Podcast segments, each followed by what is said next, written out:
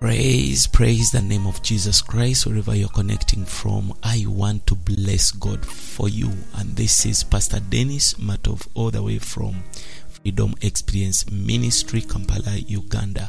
I'm here to take you in a wonderful series of teachings that we shall call um, Experiencing the New Testament Plan of God experiencing the New Testament plan of God. You see, we shall go through uh, several series talking about New Testament, the New Testament plan of God, the New Testament plan of Jesus Christ, New Testament plan of the Spirit, and we are going to be talking about series of things concerning this triune God in this wonderful series. Freedom Experience Ministry is a ministry that is teaching ministry, a teaching ministry of the word that is focused on showing believers how to subjectively realize the full knowledge of the truth according to uh, 1 Timothy 2 4, whereby the Bible says that they may come to the full knowledge of the truth.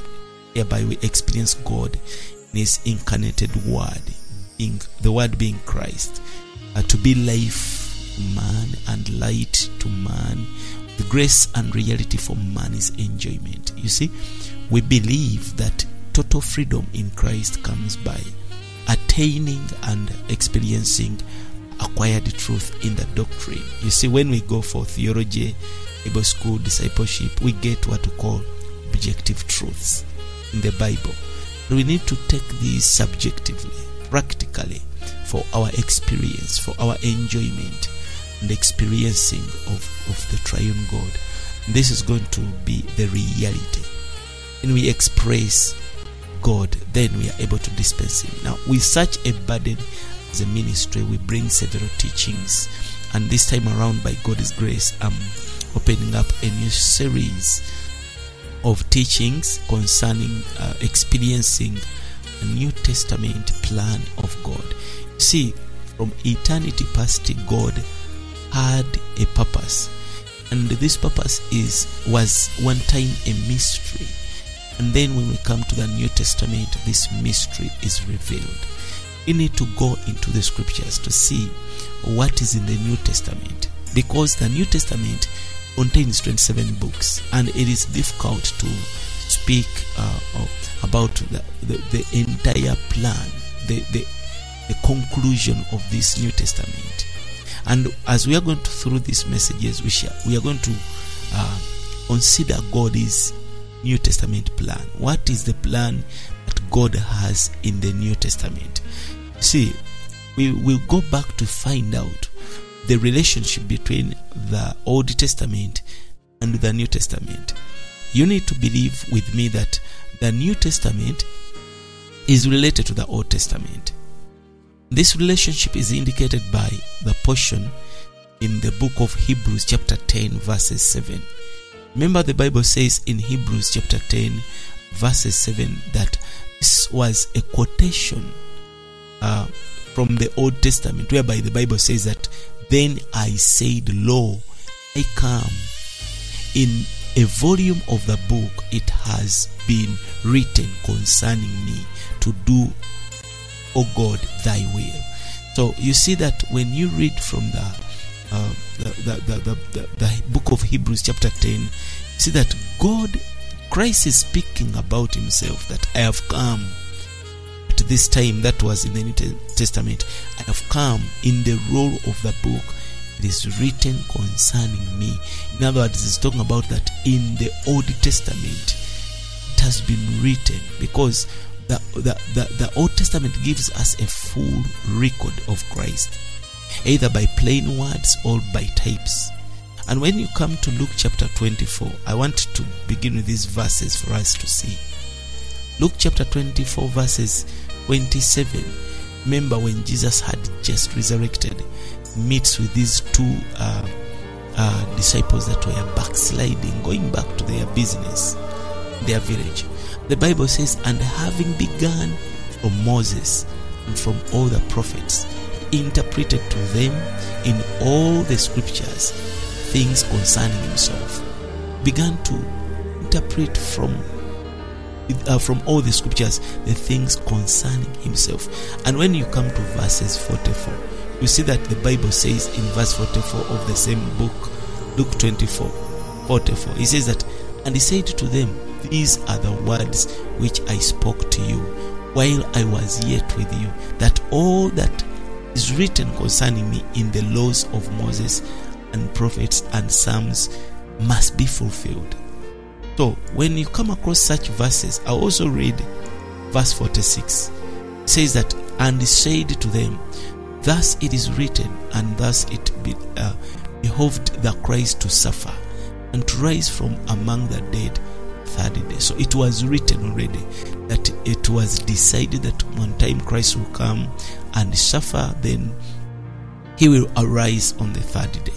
So with these few verses, I can even add on uh, John chapter 5, verses 39 and verses 46 in John chapter 5. You see that the Bible says in verse 39 you search the scriptures or you think that in them you have life eternal. And they it is which bear witness concerning me. In other words the, he was talking to the pharisees the sadducees the scribes telling them you have been searching the scriptures searching the scriptures and you think that because you believe that in them you'll come to uh, eternal life you you try you find out what is the way you understand? It says that this concern they're talking about me. It says that uh, search the scriptures for in them you think of eternal life and they are they which testify of me. Then it comes in verse 46 and says for had ye believed moses you would have believed in me for moses wrote of me remember moses wrote five books genesis to book of deuteronomy. And here the verse is saying that moses wrote of christ. There is a, a, a, a man called augustine once said that the new testament is contained in the old testament and that the old testament is contained in the new testament. And that is true. We believe that because the new testament is in the old testament contained and the Old Testament is in the New Testament explained. So, the, the, uh, something like that. This means that the New Testament is in the Old Testament, and the Old Testament is explained in the New Testament. Meaning that in the Old Testament, whatever was given was concealed, was contained. But when you come to the New Testament, whatever was in the Old Testament is explained. So that means that the New Testament explains the Old Testament. As simple as that. So, which means whenever we go back in the Old Testament, we are coming to something that is concealed, something that is contained. It's not open that that nobody can just easily see the meaning of the Old Testament. But when you read the New Testament, you find that there are some interpretations explanations, whereby that which was in the shadow has become now a reality. Hallelujah. So this means that the man, the New Testament is in the Old Testament, and the Old Testament is explained by the New Testament. Hallelujah for that. So, in this wonderful series, we are going to see the details of what God has in plan because it is important for you to know the plan of God, the plan of God concerning the entire universe, the plan of God concerning man, and what's going to be the future. What is God's desire? What is God's plan? So when you come and to such a, a message, I know you're going to be blessed. Now let us first see the central line concerning Christ because you need uh, for us as a ministry, Freedom Experience Ministry, our task is to see to go back in the scriptures and we show you that everything is concerning Christ. And we must see the central line concerning this Christ. So we shall begin our question what does it mean to say the New Testament is contained in the Old Testament? What does that mean? What are the contents of the New Testament that are contained in the Old Testament? Because we have got to come to such a knowledge, an awareness. Some might say that in the Old Testament, we have many promises, we have many prophecies, we have many types, we have many shadows concerning Christ. And this is so correct. Focal the focal point of, of, of, of the promises, the focal point of the prophecies, the focal point of the types and the shadows that we see in the Old Testament is simply Christ. But we must go further to ask still this question what kind of Christ has been promised? Kind of Christ has been prophesied? What kind of Christ has been typified? What kind of Christ has been shadowed in the Old Testament? In other words, we should ask ourselves a question Are you able to give a brief description of such a Christ? So, this is why we have come to such a teaching series concerning experiencing the eternal plan of God in the New Testament. So it is easy to see, even without revelation, that the Old Testament presents Christ as the King. When you go back to the book of Genesis, chapter 3, verse 15, you see that Christ is the one who crushes the head of the serpent. Remember, that was the first prophecy that God gave to man. This verse does not speak of the central matters concerning what Christ is. The central matter, uh, the central line concerning Christ in the Old Testament is that Christ is the eternal God, incarnated to be a man who lived on earth, died on the cross, resurrected, ascended, and descended. And this is the entire central line concerning Christ. You see that he was one time an eternal God was incarnated to be man. He lived on earth 33 and a half years, died on the cross, he resurrected. After three days, he ascended. See? And then he descended. The process ends with the descending of Christ. And some of the people don't see where Christ descended before uh, his coming again because we all know that he's going to come back again. Now, when you look into these major points, there are seven, seven major points. These are the central line regarding Christ as promised, as prophesied, typified, and shadowed in the Old Testament. Concerning Christ, this is what we call eternal God. When we come to the book of Micah, chapter 5, Micah chapter 5, verse 2, I'll read for you some uh, some verses and some verses I might skip them. But I want you to see this that in Micah chapter 5, Micah chapter 5, Bible says that uh, they are prophesying about Christ. When you read Micah chapter 5, that his origin is his origin is from eternity. Christ is originating from eternity. When you come to Isaiah chapter 9, verses 6, you see that Christ, it speaks of the, the Almighty. Christ is the Almighty God. You know these verses. I, I, I, I, I, I, I imagine you know them, and I know you know them. The question is for what purpose did Christ, eternal God, become incarnate, live on earth, die on the cross, resurrect from among the dead, ascend to the heavens, and then descend? What was the purpose? We need to come to such a question because now we know he went through seven processes that ended with descending. Remember, when we talk about descending, he descended. Is the name of Jesus as the living spirit. We shall come to know that in details. Hallelujah. So, those with a superficial knowledge of the scriptures, they might say Christ became a man, lived on earth, and was crucified, resurrected, he ascended, he descended in order to rescue me from hell, bring me to heaven. This is what we have grown hearing about that he came to die for us. This is why he came. He came to save us from hell. This is why he came. He came to take away my sins. We think that is the reason. That is so superficial. In the light of the New Testament, we can strongly say that Christ, eternal God, was incarnated, lived on earth. Christ died on the cross, resurrected from among the dead, and ascended into the heavens, and then he descended for the dispensing, for the providing, for the supplying, and administrating of the triune God into his chosen people for the producing of the church. See, this is the major, major reason. This is the major purpose as to why Christ went through the seven processes. When I talk about the seven process, uh, the seven uh, points, and the, the, process of this seven process, I'll call it seven uh, process of seven uh, points.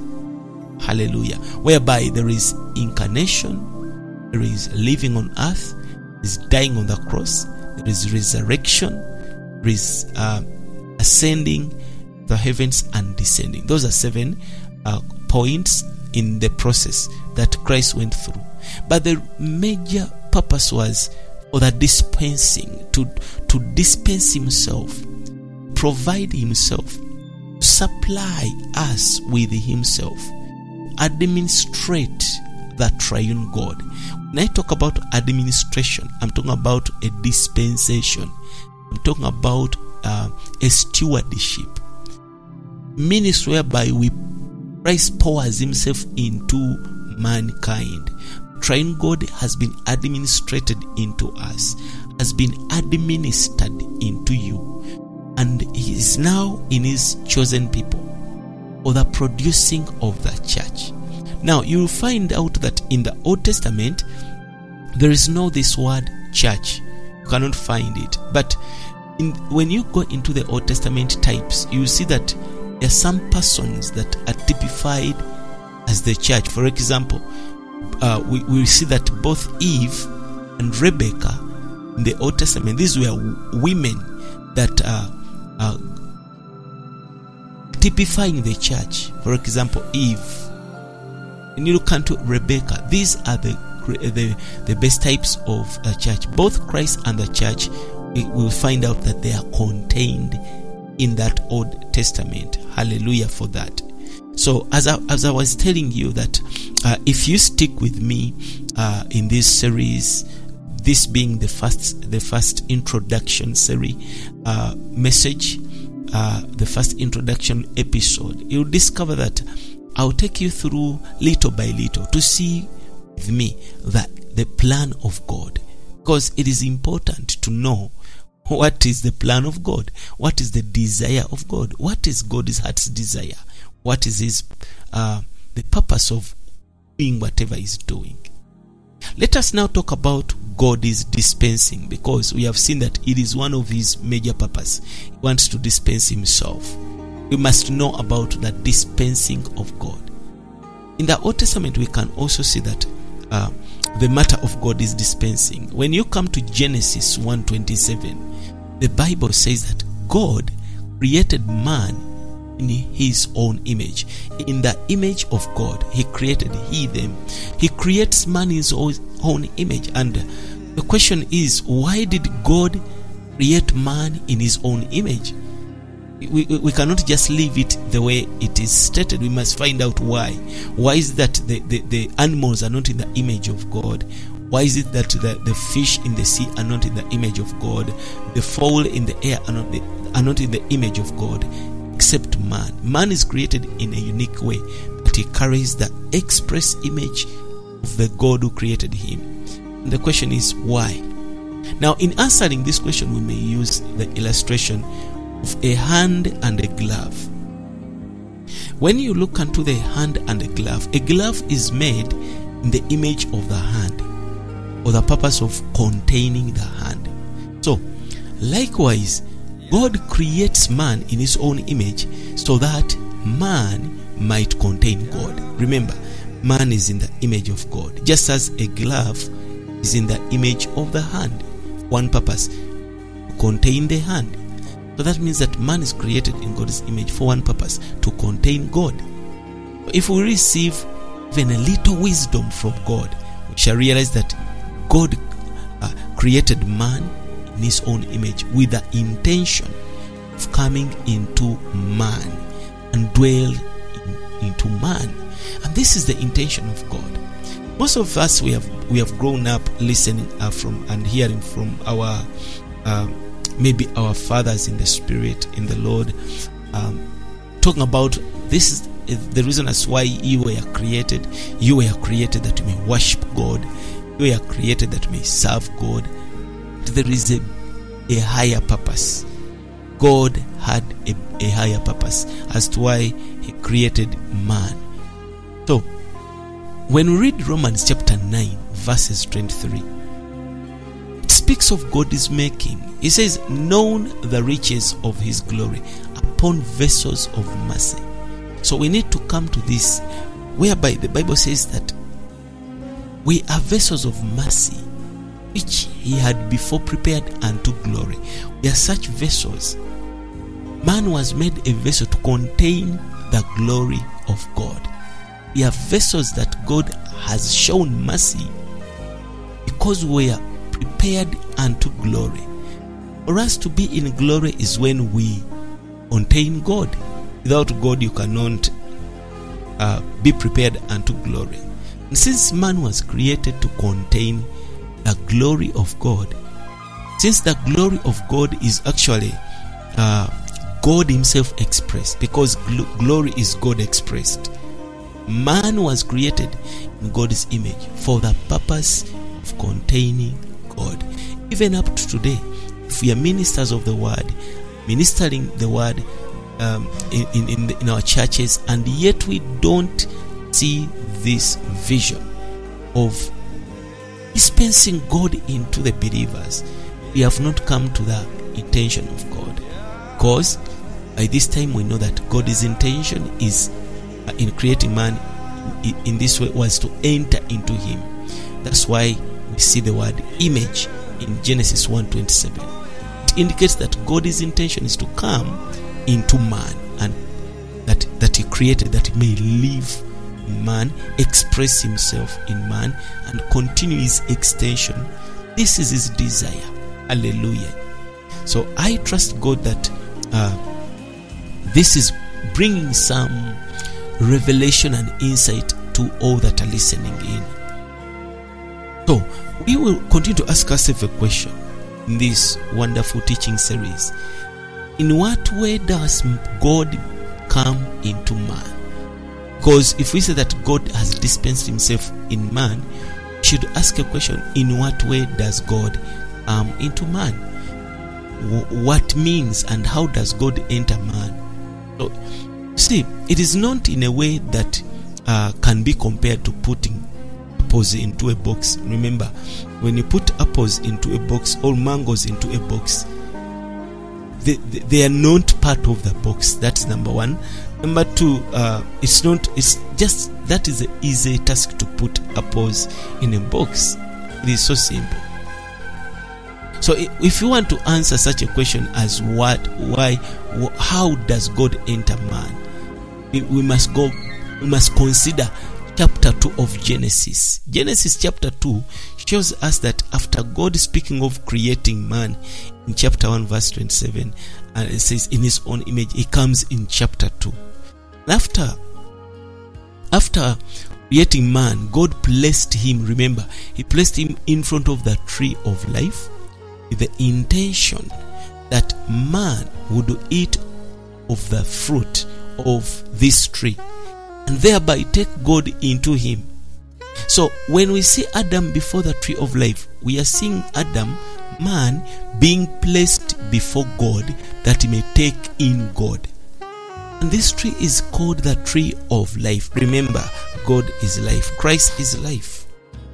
So, as we, we, we shall see in the in the near coming teachings, this involves what we call the mingling of God with man.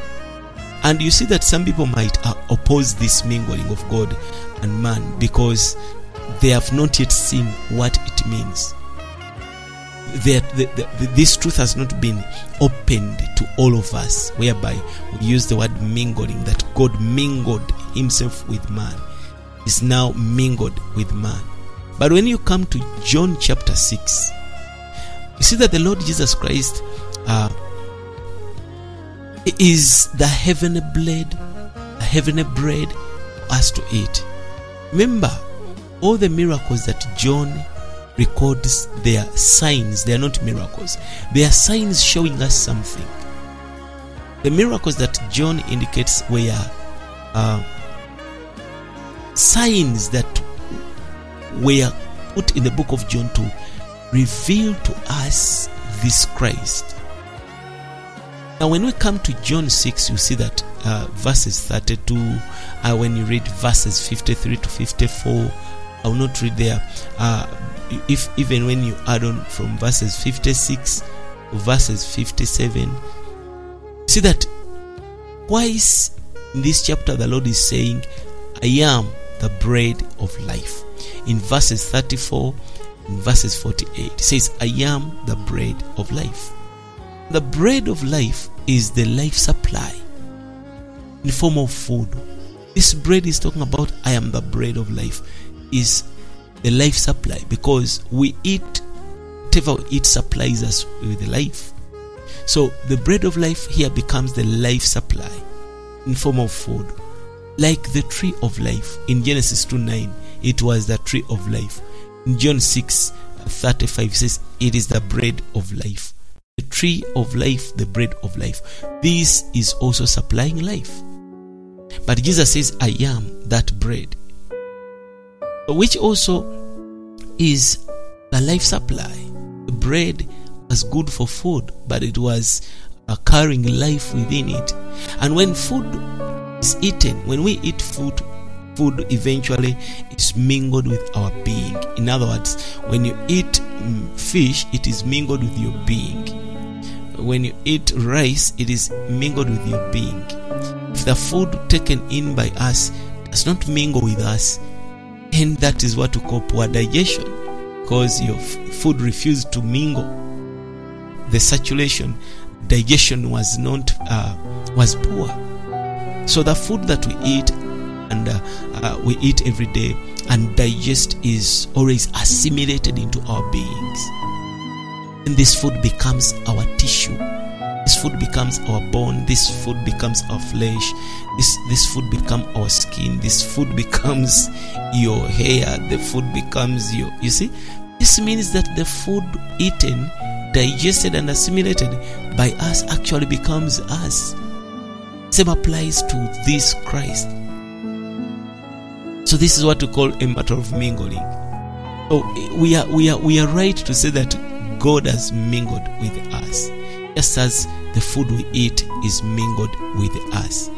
I hope you see where I'm coming from. So we see that when we come to Genesis chapter 2, God does not enter into man in a way that is like putting apples into a box and that is all. God comes into us in a way that is like food entering into our being to become one with us. That's why from Genesis throughout Revelation, you see there is a matter of eating, eating, eating. The first command that God gives man is to eat and to eat right. In Exodus, we see eating of the manna. We will continue to see eating, eating, eating, even in the New Testament. Jesus comes and says, I am the bread. He says, I am the water. He says, I am, you see, He wants us to continue to eat because the way God comes into man is by eating Him. That's why He says that the Word of God is what? Is food. Word of God is what? Milk. So this makes us to see the picture that God enters man by eating. When we eat the word of God, when we eat, uh, we, we, we take the word as milk, God is entering, is dispensing himself into man. See? Eating implies both dispensing and mingling because uh, when a mother serves food, like when your mother serves food um, uh, to you or to the family, when a mother serves food to the family, that action is she is dispensing the food to them. As the members of the, her family begin to eat the food, that means that the food is now dispensed into them. And after the food is dispensed into them, it is mingled with those who have eaten it, and they become one with the food they have eaten. Likewise, when we go back to Genesis chapter 1 and chapter 2, we have God is dispensing. We have God is dispensing of Himself into man. This picture is right there in the first and second chapter of the Bible. Praise the name of Jesus. The book of Genesis. And this is when God is mingling himself with man. Glory to God for this. So I want to stop here for today. Uh, because we shall be coming back in another series of teaching. May the Lord bless you. This is Pastor Dennis, Freedom Experience Ministry, Kampala, Uganda. You can visit our website at freedomexperienceministry.org. Also get our application, Freedom Experience app. Be blessed. Until next time.